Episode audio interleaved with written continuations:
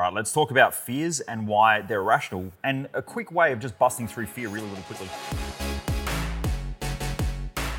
Welcome to the Underestimated Entrepreneur, where I share mindset, lifestyle, and business hacking tips, tools, and some painful lessons along my journey from growing my businesses and also working with some of the top entrepreneurs, business leaders, and professional athletes.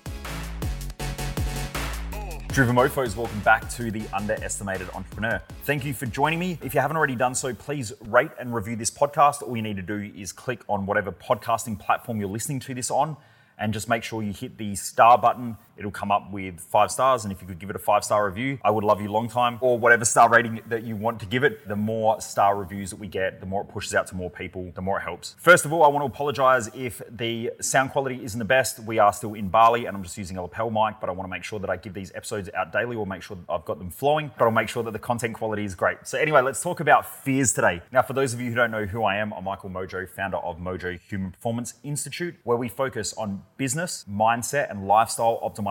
And the reason why I do these episodes is that most people waste their life, and I just don't want you to be one of them. So let's talk about fear. Now, in order to have fear, most people's fears are irrational because something happens in their life or they get told something by somebody else, and so they create this fear. Now, a fear is essentially the perception of more downsides or more drawbacks or more disadvantages or more negatives to something than benefits or perceived advantages. So let's say you might be wanting to invest some money and you go, I don't want to invest because of fear. Well, let's say that's true. You have to ask yourself, is that really true? So this is why I love using a journal because I write this stuff down when I have my fears. So is it true that I could lose money financially? Yeah. Okay. So then is that a bad fear or a good fear or whatever? I don't know. Let's dive into it deeper. So then what I want to do is ask, where did I get this fear from? Because most people's fears are irrational and they're given to them by people around us. So when our parents say to us, be careful of snakes, we may never have seen a snake apart from on television or in a book. Yet when we do see a snake for the first time, we'll freak out even if it's a carpet python and it's not venomous or whatever, most people have a reaction like it's a highly deadly object that can kill us. And the reason why that happens is because that fear is given to us or implanted by somebody else. Now, most people's fears are irrational. Like when you look at it, most people's irrational fears are the media. So when the media will talk about a country and they'll say, you know, if you go to this country, they have terrorists, they have stabbings, they have murders, they have all this bad stuff happen. And so you'll start to create a perception that those countries are like that when they might not be like that at all. It might just be that they have a higher stabbing rate than most other countries around the world world, when in fact it's quite low. It might be like 0.0001% of the population will ever get stabbed. But you might have an irrational fear around that. Just like most people have an irrational fear around sharks and going for a swim at the beach, when mosquitoes have a higher likelihood of killing you than sharks. Yet the media demonize sharks, they don't demonize mosquitoes. And so most people's fears are completely fucking irrational and crazy. And yes, you are way more likely to die of getting malaria or a mosquito bite than you are from a shark attack. Or if you get attacked by a shark, you've got a high likelihood of dying. But the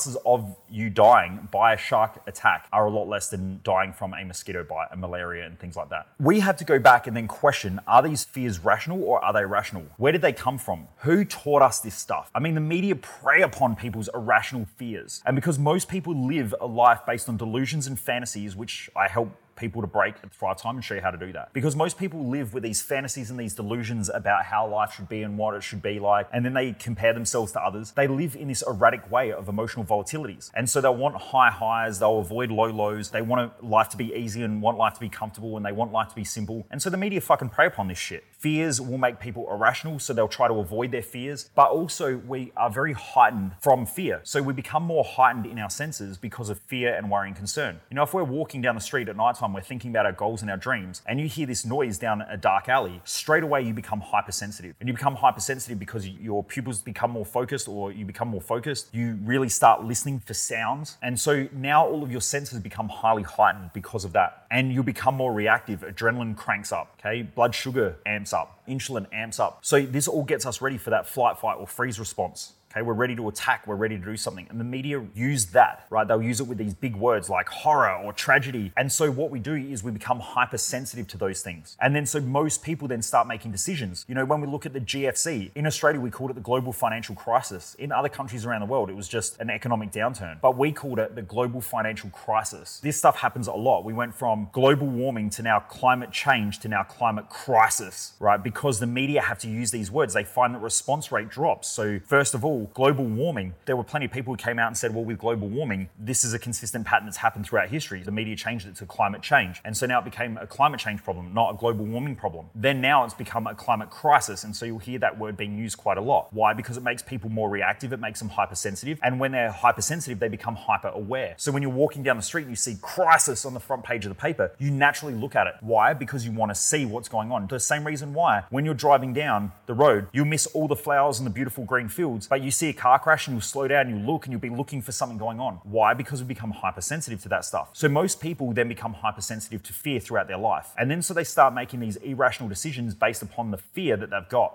Now, what do you have to do in order to break that pattern? Well, you've got to question it. You've got to question the fear. Where did it come from? Why do I have it? Right? And is this fear true? So that's a question that you really want to ask. Is, is this fear really true? What's the data? So you want to go back to data. Like let's say you're going to go surfing, but you don't want to go surfing because you're afraid of shark attacks. Go and have a look at the data. Go, what animals kill people the most on this planet? And I think the number one is still mosquitoes. So you go, shit, I don't have a fear upon mosquitoes. So why do I have a fear upon sharks? And when you find out that it's like a thousand to one dying of mosquitoes than what you do sharks, then go, well, why do I fear sharks, but I don't really fear mosquitoes. What's the difference? And then you can start to analyze it. When you start to analyze your fears and you ask the question, is this really true? And you look at data, you can slowly break down your fears. Just like there are a lot of people out there who don't invest because they go, oh, well, remember when this one person on a current affair, you know, this one person invested with a property developer and the property developer ripped them off and then moved overseas. Property developing is risky. Well, yeah, it is, but it's also risky not doing it. Just like it's risky putting money into shares. There are plenty of people who put money into the share market who have no idea what they're doing and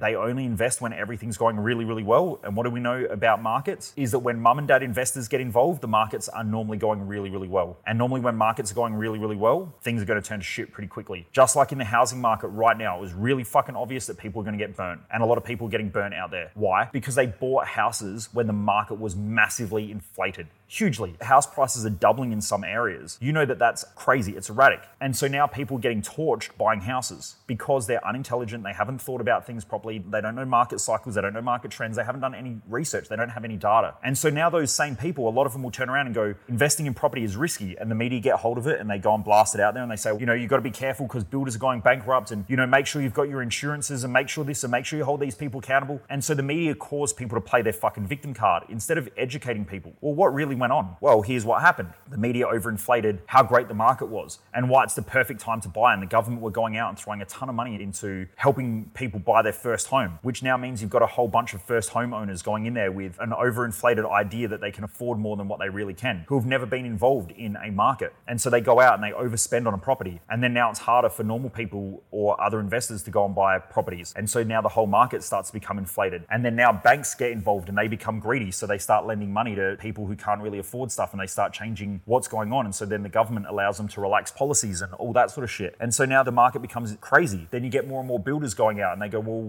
there's a lot of money to be made in the building industry. So more people start businesses in the building industry, even though they've never run businesses before. There are more people out there who go, well, we want more pay. So now inflation goes up. And so this whole cycle happens because of craziness and stupidity and people not understanding things. But when the shit hits the fan, then people become fearful and then they reinforce their fears, not their stupidity, they reinforce their fears. And so now there'll be a whole bunch of people out there who are going, you know, I wish I never would have bought a house. The property market is crap. I would never invest in the property industry. We got torched, we got burned. But they were the people who did silly stuff in the first things anyway and never really thought through what they were doing. So most people's fears are irrational. You've got to ask, is this really true and what's the data? So please keep asking yourself those questions. Is this really true and what's the data? If you use that, you'll be able to break through your fears pretty quickly. There are other ways of doing it as well. If you've been to our Thrive Time event, you can use the process of potential, which is the mindset and emotional balancing tool that I use, that I've created, which I teach everybody. And that's probably going to be an even faster way of neutralizing fears. But just for those of you out there who haven't done our Thrive Time event, you can just grab a pen and paper and ask yourself, is this really true? And then write down, you know, what the data is and keep track of the data. And if you can analyze it, you will eventually break through that pattern. It'll take a lot longer, but you'll eventually get there and break that pattern of fear. Anyway, I hope that helps driven mofos because I'm seeing some people out there get pretty rational with their fears. Don't let fears control you define your life because you don't want to die